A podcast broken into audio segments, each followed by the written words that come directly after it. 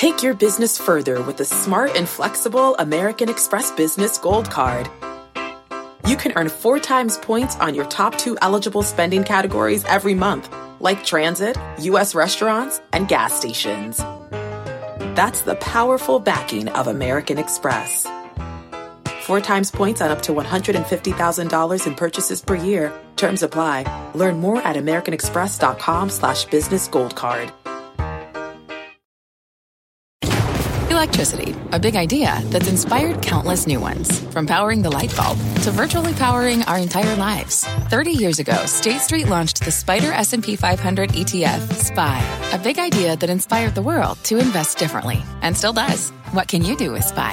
Before investing, consider the fund's investment objectives, risks, charges, and expenses. Visit ssga.com for a prospectus containing this and other information. Read it carefully before investing. SPY is subject to risks similar to those of stocks. All ETFs are subject to risk, including possible loss of principal. Alps Distributors, Inc. Distributor. My mission is simple to make you money. I'm here to level the playing field for all investors. There's always a bull market somewhere, and I promise to help you find it. Mad Money starts now. Hey, I'm Cramer. Welcome to Mad Money. Welcome to Cramer. Other people want to make friends. I'm just trying to make a little money. My job is not just to entertain you, but to educate and teach you. So call me at 1 800 743 CBC or tweet me at Jim Cramer. Stocks just keep meandering in a relatively tranquil way, don't they? With the Dow edging up 13 points today, S&P advancing 0.19%, Nasdaq gaining 0.35%. Now, some would say it's the calm before the storm. But me, I learned a long time ago that you never short a dull market. It's good news that we've been lulled to record highs, and the market keeps shrugging off negatives, including yesterday's scorching hot inflation numbers. You can always tell when you're in one of these markets because what happens?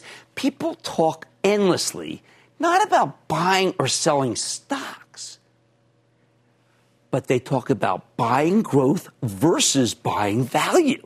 Now, that's a false dichotomy, people. I don't want you buying growth and selling value or vice versa. I want you to find relatively inexpensive stocks of good companies and buy them on the cheap because of this genuine Wall Street gibberish that drives down some stocks unfairly. Whether they're value or growth names makes no difference to me or to Cramerica. The FAANG stocks, my acronym for Facebook, Apple, Amazon, Netflix, and Google, always gets caught up in this debate, usually as the loser just when one of their ilk explodes higher. This week it was Amazon, as the legendary Larry Williams predicted in our chart segment early this week.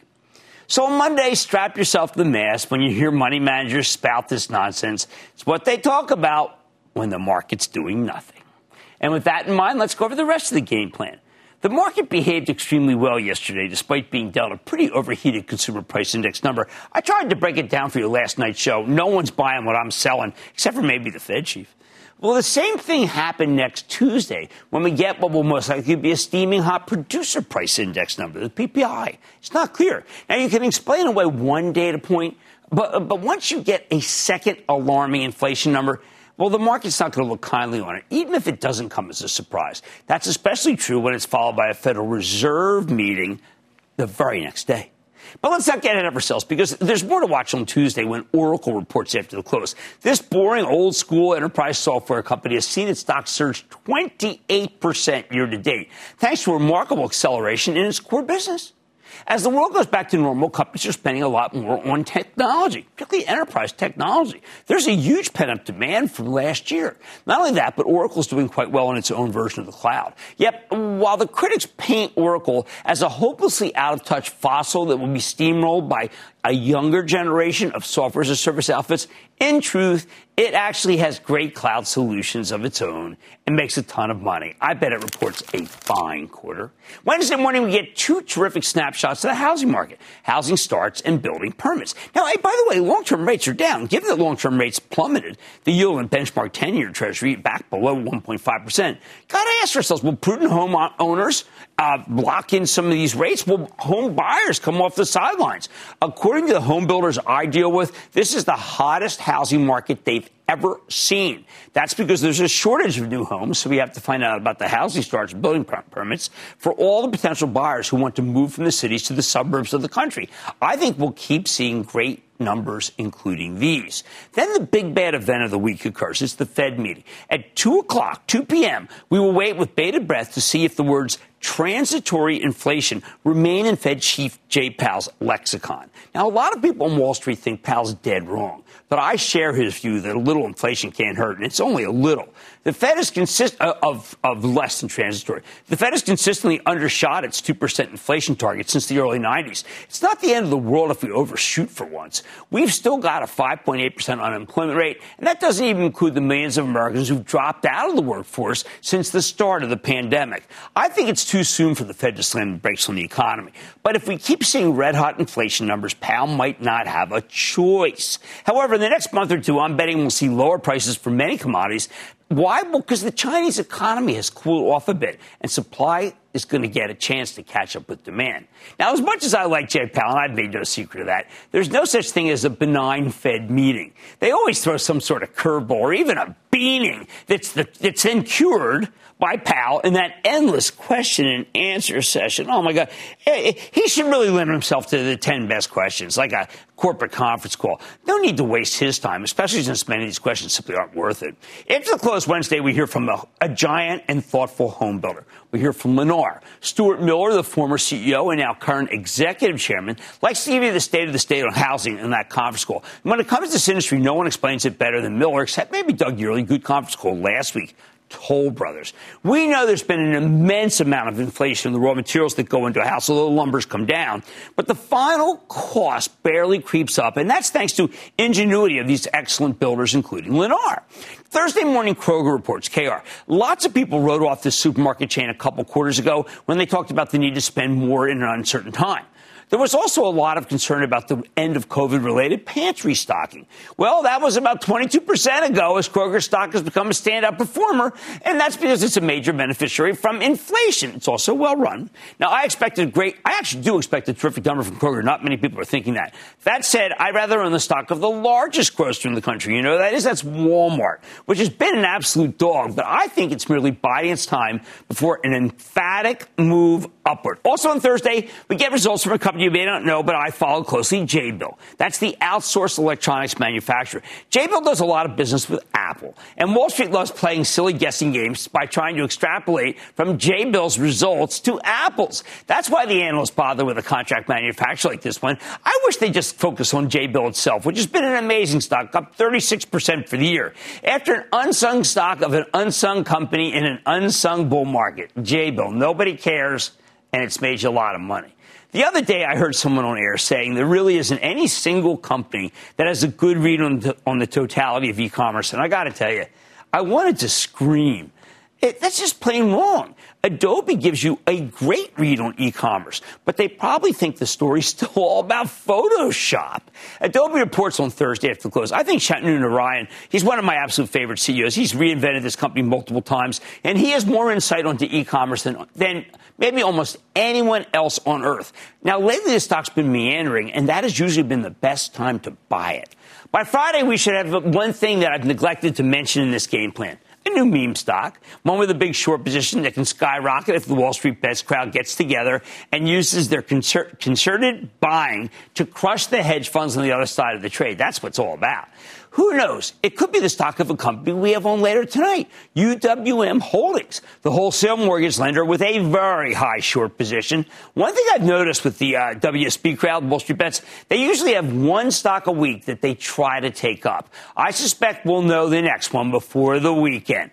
My suggestion, ask yourself if the stock would be worth owning on its own merits. Buy a, buying a stock just to spite the short sellers I'm telling you, that's ultimately a mug's game, especially if the stock is genuinely worth, worth shorting. The bottom line next week's all about the producer price index number and the Fed meeting. I bet Jay Powell will stick to the bullish party line on inflation, but keep an eye out for anything that might make him change his mind. Gilbert in Tennessee, Gilbert. Booyah from Memphis, Jim. Thank I'm you. Thank you. I'm a, I'm an Action Alerts Plus member ah. and a longtime fan. My question is about McDonald's Corp, ticket symbol MCD. I think it's had a total return of 18% over the past 12 months, including a 2.2% dividend yield. Given the great reopening, do you think it's a buy, hold, or sell? Chris Kempczinski's starting to do a pretty good job. He's being interviewed by uh, he's going to be interviewed by our own Carl Quintanilla soon. I think he's going to tell a great story. I think they're doing a lot of good things technologically. Thank you for being a member of, of the ActionAlertsPlus.com club. I will probably talk about these kinds of stocks next week on our club conference call. Mitchell in New York. Mitchell. Hi, Jim Cramer. Thank you for taking my call. I hope everyone is well. Oh, we're all doing good. Thank you for asking. I hope the same. What's going on? Okay, thank you. So while Starwood Property Trust last year trading around $11, and now a year later, it is uh, up 16 cents at $26.77, and that's 7 cents within the 52 week high. And hopefully, with the dividend being announced very soon, would you recommend purchasing additional shares or shares of the company? Here's what I recommend I re- recommend buying things that Barry Sternlicht's involved in. He's a moneymaker. He's a really good man. He did a great job. If anyone remembers Starwood Property, it fell into the teens, and we had him come on, and he told a great story, and everybody who listened made money. Why? Because he is a moneymaker. All right.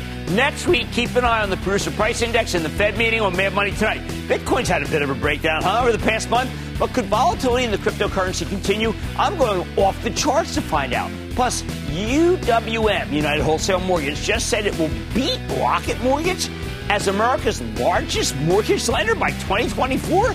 Is the feud between the two companies just heating up? I've got the exclusive with the CEO. But first, back by popular demand, can your portfolio handle Wall Street's twists and turns? I'll see about that when we play MI Diversified. So stay with Cramer. Don't miss a second of Mad Money. Follow at Jim Cramer on Twitter. Have a question? Tweet Cramer. Hashtag mad tweets. Send Jim an email to madmoney at cnbc.com or give us a call at 1 800 743 CNBC. Miss something? Head to madmoney.cnbc.com.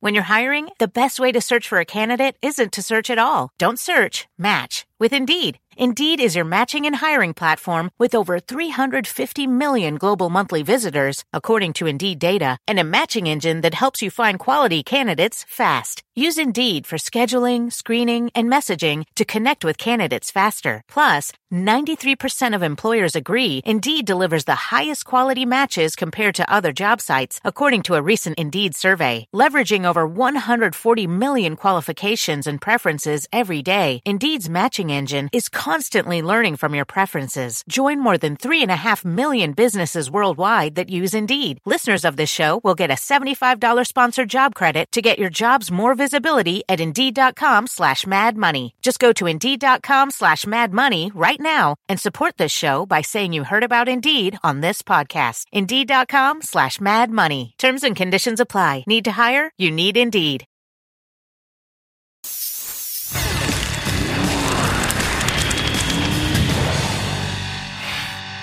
The last year's been a pretty wild ride for the market, but it's been a good reminder that you should never put all your eggs in one basket. And that's why when you're investing in building a portfolio, you need diversification. So tonight we're taking calls and tweets from some Americans who want to know if they are actually diversified. That's right. It's time to play Am I Diversified? I've heard you. You said I haven't been planning enough this year. I'm changing up. This is where you call me, you tell me your top five holdings, and I tell you if your portfolio is diversified enough or if you need to mix it up a little. So first up, we have a tweet from J.A. Salvatore 13. Jimmy, M- Jimmy Money, I, I thought usually Jimmy Chill, but I'll call myself Jimmy Money. Love you. Thank you. AbbVie, Valero, BX, CSX, and Intel. These are five of the biggest equity holdings. Thanks and have fun at the Bountiful Garden this weekend. This is my potato plant weekend. Um, they take a really long time. Okay, so here we go. Uh, now, this is a very interesting portfolio because I, I do love them all, uh, but I don't. I, I and I like the categories, but there is one that I think we're going to have to make a change.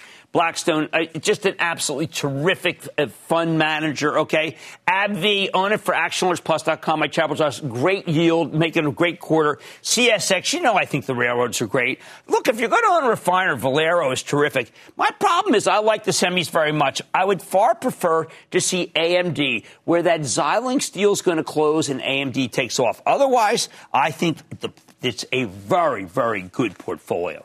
Now we're going to go to Jason in Mississippi. Jason. Booyah, Cramer. Hey, I just want to say thanks for looking out for us uh, blue collar guys. All right. Thank you very much. And I, I really appreciate it. I'm under assault and attack in a bunch of places right now just for trying to educate. But you know what? I'm not stopping. Let's go to work. All right. So my stocks are Exxon, Amazon, Altria, Carvana, and one that my daughter alerted me to, and you confirmed is Roblox. All right, Am I diversified? Absolutely. Let's go to work. Okay, I'm going to start with one that I don't recommend. Okay, but I just, but I know it's got a good yield. Altria, I, I don't even know. It's put in its own category of tobacco. Exxon's a changing company. Uh, last year, I said that no, that you, these companies have become uninvestable. They've listened to me and they are changing things up, me and others. Exxon is a much improved company, so it's oil. Carvana, I'm thinking about using them for my get my daughter a car. Great, terrific car company. I've used them and I've liked them. Amazon, one of the large positions for my charitable trust, actionalertsplus.com, uh, and Roblox, which I'm going to talk about next week at my conference call. I think this is the best of the growth companies. You got a great toy growth company. You got the best retailer. You have an auto retailer. You've got a tobacco company. You have oil. You, my friend from Mississippi, are diversified. Carl in Tennessee, Carl. Booyah, Jim. Booyah, Carl. Thank you for helping us small guys out with your mission. Not Absolutely. only are you a wise teacher and so entertaining on CNBC all day, I love seeing you on halftime shaking things up. Shout out to the judge and all those advisors. Oh, they're the best. You know, I love the judge off off campus too. What's going on? As a young investor, I use partial shares to build investing positions. Excellent. Um, I'd be honored if you let me know if my five largest holdings are diversified. Sure. Those are Airbnb, Coupa Software, Amazon, First Horizon, and Gap Incorporated. All right, let's go to work. Uh, we've got some good portfolios tonight and a lot of good stocks here. Okay, Airbnb is a company Brian's doing. I, I happen to like Airbnb as a stock very, very much. I want to call it hospitality and retail. All right, Coupa had a quarter that leap that people didn't think measured up this week. A software as a service company, I was fine with it. It's a very high price stock. Amazon, great retailer. First Horizon, uh, uh, Brian does a. He's just a. Jordan's just a fantastic banker. He's a fantastic banker. And then Gap, we saw them, we had them on just last week. They are having an unbelievable run. And then last night we had Matt Bossoff from JP Morgan. He said great things about them. A retailer, what do we want to call it? A tech colossus that does uh, some retail. Um, we've got a software as a service company, a hospitality company, and a bank. That's what I call great diversification. I'm going to applaud that one. Let's go to Matt in South Dakota, please. Matt. Hey Jim, happy uh, Friday from South Dakota. Oh yeah. My question to you, my question to you today is: Am I diversified? And the stocks in my portfolio are the following: Pepsi, Chevron, IBM, Realty Income, and Johnson and Johnson. Jeez, again, these are high quality. All right, so Chevron. Uh, Now there, that's Mike Wirth again. I said the oils aren't investable. Mike has answered the call. He's done some amazing things. This is my favorite large cap oil company, and I'll tell you it's okay to own. IBM, Arvind Krishna is breaking the company into two. That is working. He's doing a remarkable job. Um, realty income, it's good yielder. It's not one I would just say pick, but if you want to REIT, that's fine. J and J, a AAA balance sheet. Alex Gorsky, what are you going to go wrong there? PepsiCo, uh, Ramon Laguarta is doing, doing a fantastic job. By the way, it's the fastest growing of the large package companies. So we got a consumer packaged goods company, we've got a drug company, we have real estate investment trust, we have a tech company, and we have an oil and gas company. Wow, that's exactly what I'm looking for. These are how you make money long term. Mad Money is back after the break. Coming up, it's a coin operated off the charts. Cramer bites down on the cryptocurrency investors covet, but may not fully understand. Next. This podcast is supported by FedEx. Dear small and medium businesses, No one wants happy customers more than you do. That's why FedEx offers you picture proof of delivery, packageless and paperless returns, as well as weekend home delivery to 98% of the U.S. on Saturday and 50% on Sunday. See the FedEx service guide for delivery information. FedEx Ground service is also faster to more locations than UPS Ground. See what FedEx can do for your business. Absolutely, positively FedEx. If a friend asks how you're doing, and you say, I'm okay. When the truth is, I don't want my problems to burden anyone. Or you say, Hang it in there. Because if I ask for help, they'll just think I'm weak. Then this is your sign to call, text, or chat 988 for free, confidential support. Anytime. You don't have to hide how you feel.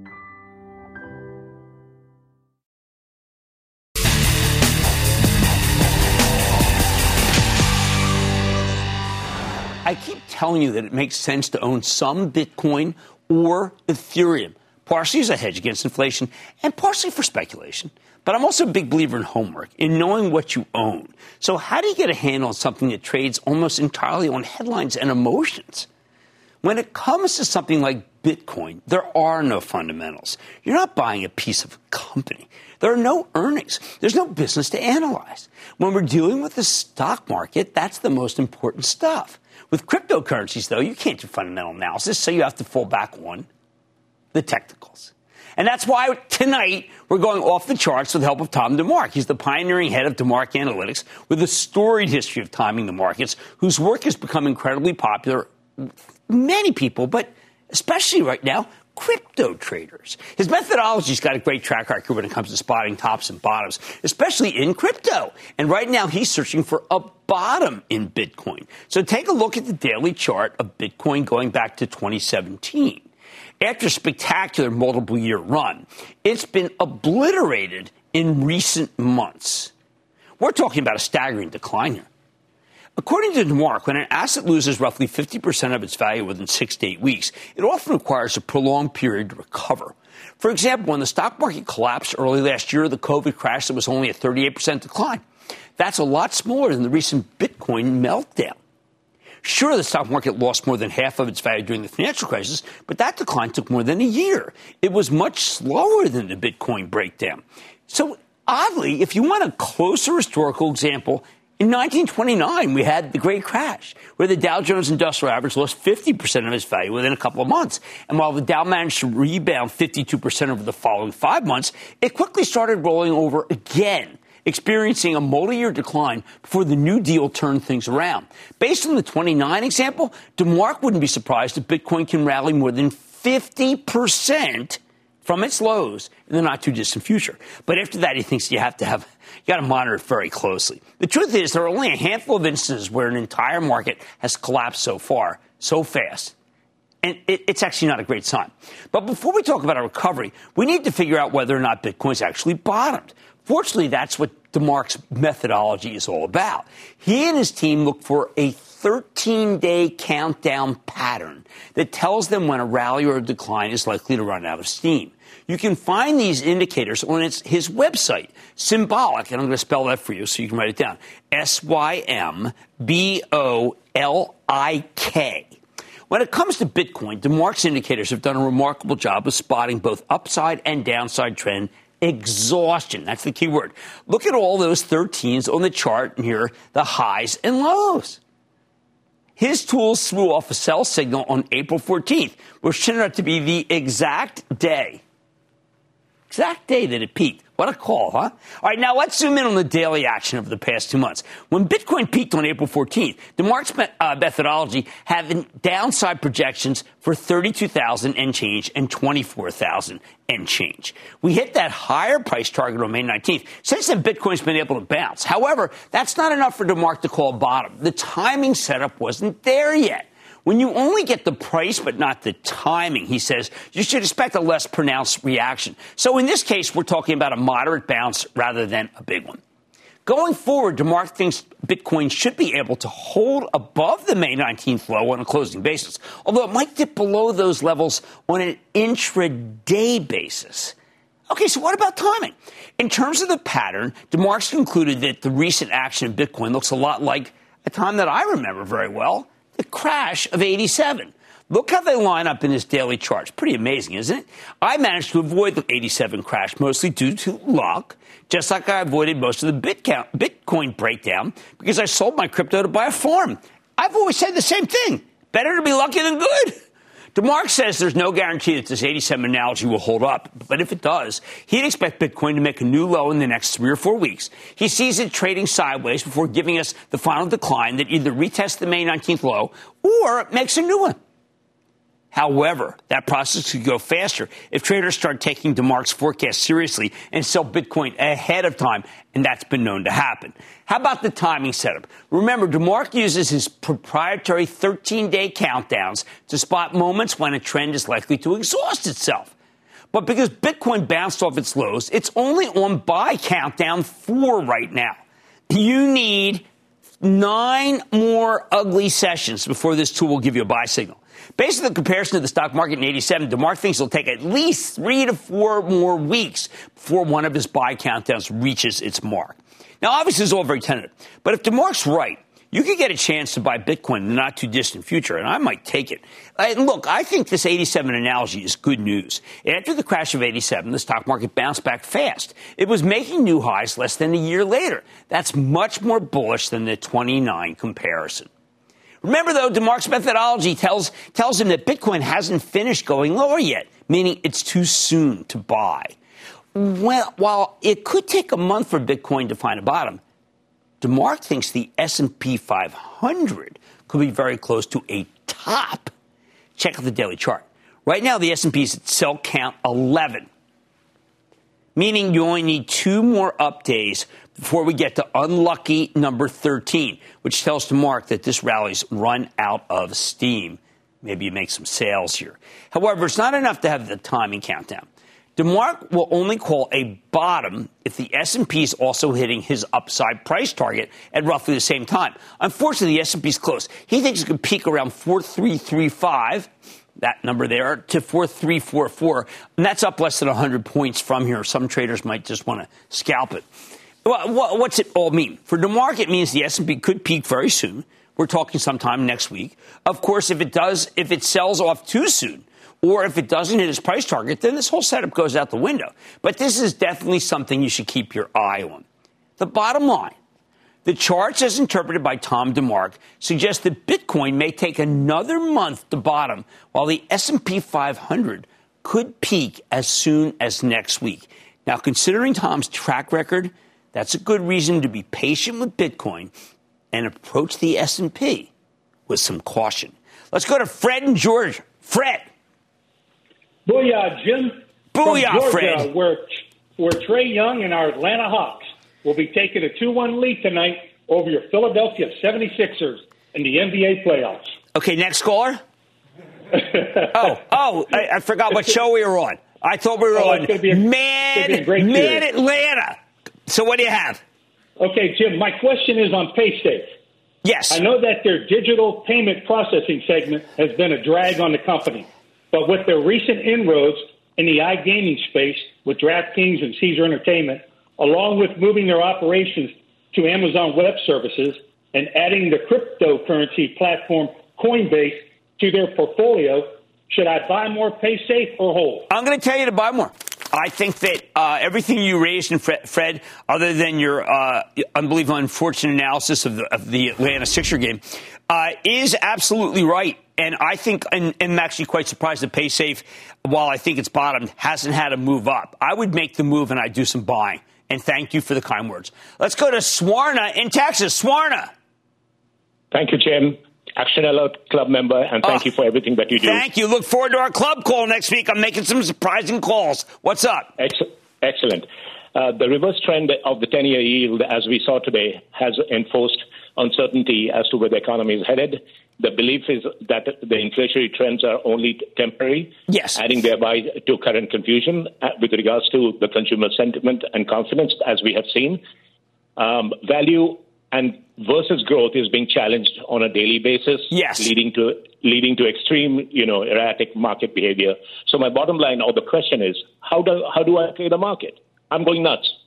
Well, you know what? We have to take a step back, Swarna, and we have to say, okay, what companies, and you're an Action Alert member, so you, you, you are, whereas what companies are overvalued and could be, uh, let's say, hazardous, and you know that's why we recommended selling Eli Lilly. What companies are just going down for no particular reason other than this value versus growth conundrum? And if they're going down just because of that rotation, that's when you know we have to make a bottom. But we're not going to make overall judgments about the stock market. We're only making judgments about individual stocks. All right, so tonight's chart says Bitcoin, Nick, another month to bottom. I'm probably going to go with his recommendation on Bitcoin and rebuild the position. While the S&P could peak as early, early as next week, that one I'm not certain on, but I'm cautious. Now, I want you to keep bo- an eye on both these. Okay, much more Mad Money at, including my sit down with United Wholesale Mortgage, which a lot of people call a meme stock over at Wall Street Bets. The company got swept up into that mania yesterday, but could there be more to the story here? Like maybe there's a company? I've got the CEO. Then I'm giving the Wall Street Bets crowd something to chew on with my next investment idea. I'll reveal it. And, of course, all your calls rapid fire tonight's edition of the Lightning Round. So stay with Cramer.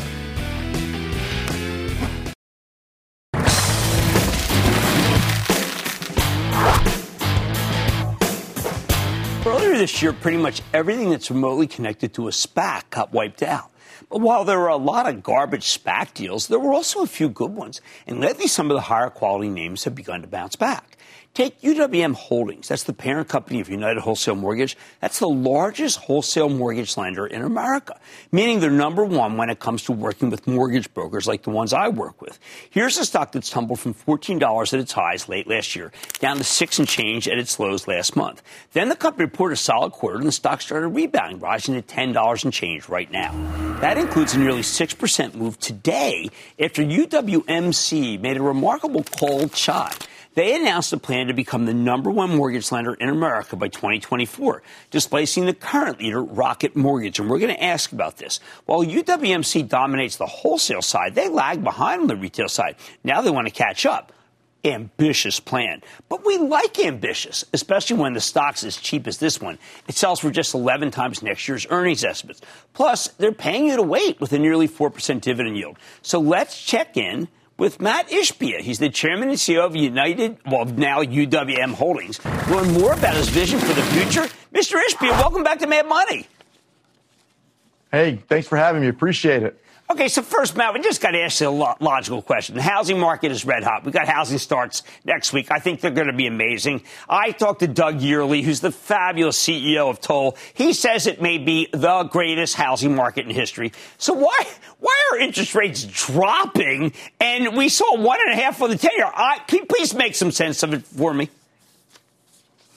Yeah, no, it's really an odd market. You know, there's there's a little bit lack of inventory out there. The housing market is red hot, and rates are still pretty low in general. And so the purchase season is really hot right now. We're seeing a lot of purchase here at UWM, and it's exciting because you know what? If you can close loans fast, people want to buy houses, and if you can close them fast, you can they'll use you as a mortgage company. That's helping us. The housing market's going great. We're excited about it. Okay, so what did happen though? Your stock fell. There were you, your rocket. You guys, there were issues in exactly how much. Can you explain that wholesale market to us? What went wrong and whether it's corrected because the stock's corrected upward.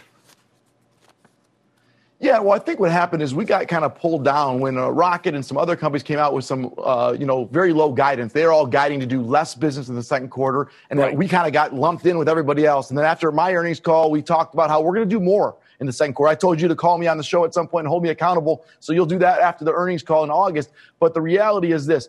You know, we kind of got lumped in with everyone. Everyone heard what we said, and now people are starting to see that. You know, we're not as cyclical. So when rates are going up a little bit, or if rates are not as low as they were, we win in a purchase market at UWM. So you're talking about the red housing market. That's really great for UWM, and we're going to have an all-time record quarter in the second quarter from a more market share and volume perspective. All right, so let's talk about your called shot. I'm looking at an article in the Detroit News, uh, I, I, I know this is a pretty bold thing. This came out yesterday, but you're saying you're going to be uh, you'll beat Rocket. Now, Rocket's a company that advertises a lot.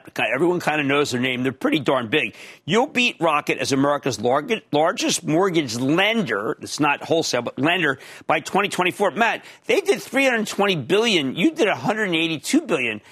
That's a that's going to be some challenge for you. You don't have that big ad budget like they do. You know, eh, obviously, uh, they're they're a great company. Rocket, Dan Gilbert, they've done a great job and built a great business, and so everyone knows their name. We're in the wholesale channel, so we're seeing the mortgage broker, the wholesale channel, grow because it's cheaper for a consumer to get a loan through a broker. About thirty-seven hundred dollars cheaper for people to go through a mortgage broker, even if they don't come to UWM, than it is to go directly to whether it's Rocket or large banks, large retail players. So we know as consumers get educated, the mortgage broker channel will grow from 20% of the pie to 30 or 35% of the pie, and we dominate that market, and we're going to continue to dominate that. So our team's excited. And also, don't forget this: the number one lender, you know, uh, right now they're about 92, 93% of their business is refinanced. So we're not like that. So as rates go up, maybe to three and a half or four percent sometime in the next couple of years, I believe to be number one, you don't have to do 300 billion. I think you probably have to do 200 billion in the future because oh, the market's going to contract a little bit. All right. So it's possible you're saying that Rocket may come down from 320 and you, because of your wholesale business, kind of insulated, might go up and uh, the twain meets. So the challenge isn't as bold as it does feel like right now when I look at the numbers. Is that a good read? Well, yeah, it's a bold challenge. Listen, we, we set goals. So I had our company rally. I brought Magic Johnson, Isaiah Thomas, some of my former basketball people to come out and talk to our team and rally our team about, hey, these are big goals. You set big goals, you say win, which is what's important. Now, let's start working towards. I mean, you know what? I'm okay setting big goals. And if we miss them, we miss them. But I don't plan on missing these goals. And this specific one, we're working hard for. People should know uh, that paid for Michigan State, so it's not as bold a call to have them play. We did not. I did not play. They would not come to my show. One last question: You have become Matt and uh, this meme stock. I mean, I watched all over today on this Wall Street Bets page. All they said, "Don't he's coming. He's coming on at six. They don't want to mention my name because they hate me so much. He's going to be on that six o'clock show. What's it like to be a meme CEO? you know, I don't know. I'm, I'm, happy that people follow us and are excited about what we're doing at UWM. And I, I hope it educates them on about mortgage brokers and that what UWM is doing is different than everyone else. So we're proud to be part of it with them. Hopefully they're making money. Everyone's being successful. We pay a dividend, which is obviously different than most of those stocks. And also we're very successful. We're a big company that's making a lot of money as well. So proud to be part of it. I, I love the attention because we want to help the brokers get out there. And I'm proud to be on your show and really anywhere that people want to hear about UWM and what we're trying to do. All right. Excellent. Good to have you back. And yes, we're going to hold you in August. You know that. And we're going to hold you on this challenge. You know that's going to happen. You have to. The challenge is too bold. I'm excited. All Thanks. right, good deal. That's Matt Ishbia, UWM Holdings Chairman and CEO. And by the way, yes, a great basketball player, even though he was at the end of the bench. Mad Money's back after the break. Coming up next. Let's make money together. What do we got? Cramer's bringing the thunder and answering your burning questions in today's edition of The Lightning Round.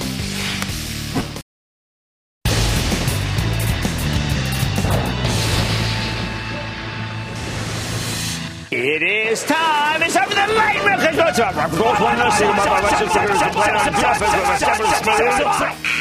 And then the lighting round is over. Are you ready, Ski Dad? For the light round, let's go to Betsy in California. Betsy. Hey, Jimmy. First of all, just let me thank you. I know you're short of time. I, I cannot thank you enough. You got. Uh, you're very kind. Thank you. You're assaulting that Wall Jimmy, Street you thing. Got what is it? The Wall Street investing? This is nice to well, hear. What's Jimmy, up? You got you got me into RH, oh. Ah. and RH over three years. Are you sitting down? Sorta. It's up 524 percent. Well, I was going back and forth with Gary Friedman today, congratulating about the quarter. I always said it. We got some nice outdoor furniture. We'll be sitting in momentarily. And I think that they are just getting started. I am not kidding. I think RH goes higher. Ah. John, New Jersey. John. How you doing, Jimmy? I'm Booyah doing well. to you. What's going Booyah on? Booyah to you, your staff, and all your viewers. Moody's MCO buy, seller, hold. Oh, Moody's is a buy, but I've got to tell you, as much as I like Moody's, I like S&P Global. Doug Peterson, very smart man. Two winners though. Andy, California. Andy. Hey, Jim, a big LAFD United States Army retirement. Booyah! And thank you for helping me substantially bulk up my retirement nest egg. Ah, you're a good man. Thank you. Thank you for serving. Tell me what's going on. My stock is NVIDIA. Buy, sell, or hold. I never want to hear that word involved with NVIDIA sold. That's nothing. I like. How much do I like NVIDIA? Well, let's just cut right to the chase. This is a picture of I. Do you really? I stepped out of the camera. You're never supposed to do that ever. Okay. This. Oh hi. This is a picture of the late NVIDIA. You do not name a dog uh, after a company if it's not a strong buy. I want you to hold NVIDIA and buy some if it comes under 700. Jack in Georgia. Jack. Jim, thanks for taking my call. Let me tell you about SEAH. Well, I'll tell you about that. That's, well, I'll tell you about that. That's Eric Grubman, SPAC. Never bet against Grubman. He is a brilliant man, maybe one of the most brilliant guests we've ever had. Let's go to Mike in New Jersey. Mike. Hey, Jim. How you doing? I'm doing well. How about you? I'm good. Well, first of all, I just want to thank you for being one of the few people left on Wall Street who actually knows what they're talking about. So thank you for that. thank you. Thank you very much. I appreciate it. What's yeah, going no on? So, yeah, my question is this. I got into this stock around $30, and ever since it's kind of gone up and down, up and down, down to 20, so on and so forth. I think it's a really good company. I think there's a lot of long-term growth there, so I want your opinion on ChargePoint holdings. Okay, look, I think ChargePoint is very good. Uh, but it has three other competitors that we analyzed, and even though it is very, very good, the fact that it has that many competitors makes it a very difficult stock to own. Scotty in Indiana, Scotty. Booyah, Jimmy Chill. What's up? Cathie Wood adding the Spotify's. Now time to buy.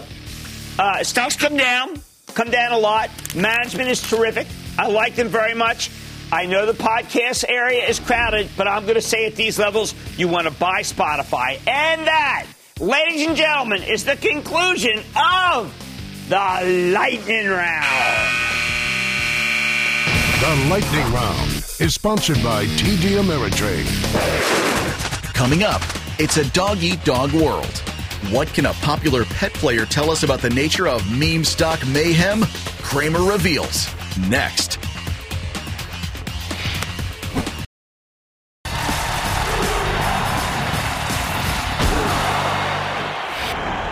Keep asking me why I give this Wall Street Bets crowd such a hard time on so many different platforms. The answer? It's because I think their attitude and this style of investing, if you can call it that, will ultimately get people hurt. They aren't investing so much as playing a blood sport game where the whole goal is to destroy whoever on the other side of the trade. They want to smash the short sellers. They want to crush the hedge funds. And they want to stick it to the man, especially if he wears a suit. Me, I think that's really self destructive, be honest. I mean, to put it very simply, investing is about trying to make money. Call me crazy, but I think money's important. I don't want you jeopardizing your money just to stick it to some hedge fund that doesn't even know you exist. That's why I believe investing is about finding good companies with stocks that sell at a discount to what they should be worth. Now, I can't own individual stocks personally, but I want my charitable trust to buy stocks on the cheap and then wait until their value comes out. I don't care who's on the other side of the trade. I care about my side of the investment.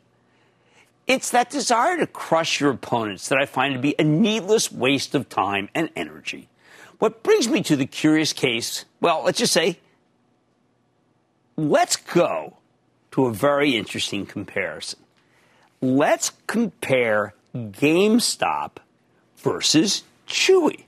Now, the memesters love GameStop because they, uh, they were able to use its stock to bring the short selling hedge funds to their knees by taking the share price up quickly via a blitz of buying call options and common stock at the same time.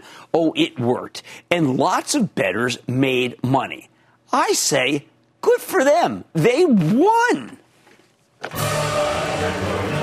But many of these guys don't seem to understand why they won. In reality, what they did was they engineered a gigantic short squeeze. However, they think they won because they're backing an insurgent investor, Ryan Cohen, who's now GameStop's chairman. Uh, it, now, Cohen, who owns a lot of stock in this GameStop, originally co-founded Chewy, the fabulously successful web-based pet food retailer.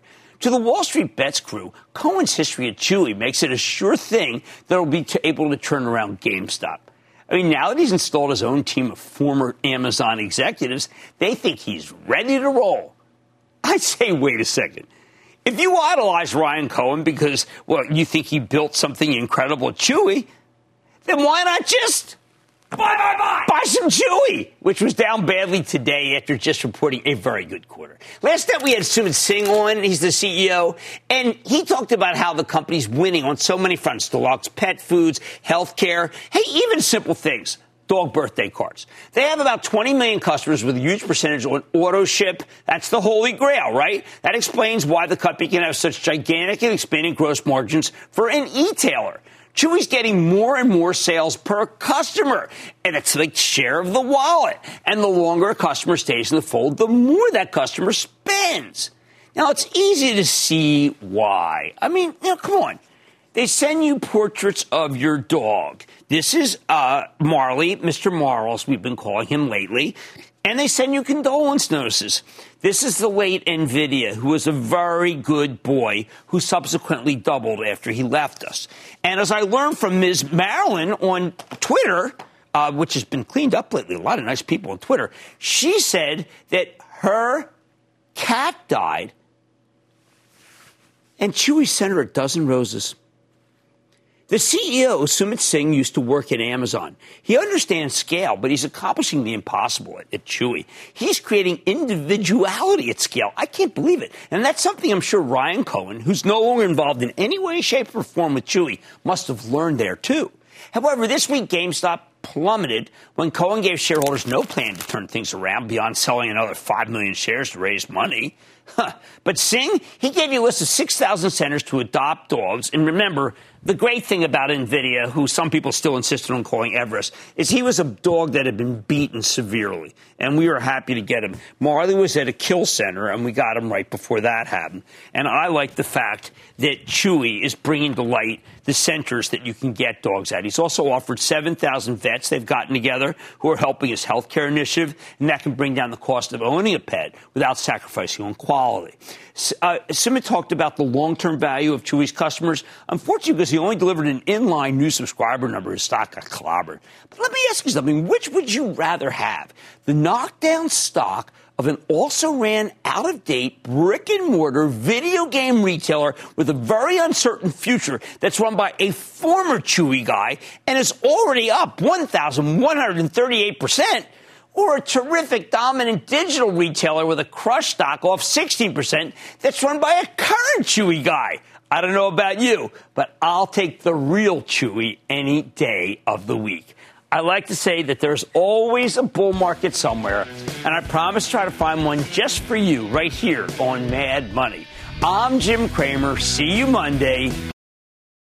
This podcast is supported by FedEx. Dear small and medium businesses, no one wants happy customers more than you do. That's why FedEx offers you picture proof of delivery, packageless and paperless returns, as well as weekend home delivery to 98% of the U.S. on Saturday and 50% on Sunday. See the FedEx service guide for delivery information. FedEx Ground service is also faster to more locations than UPS Ground. See what FedEx can do for your business. Absolutely, positively FedEx.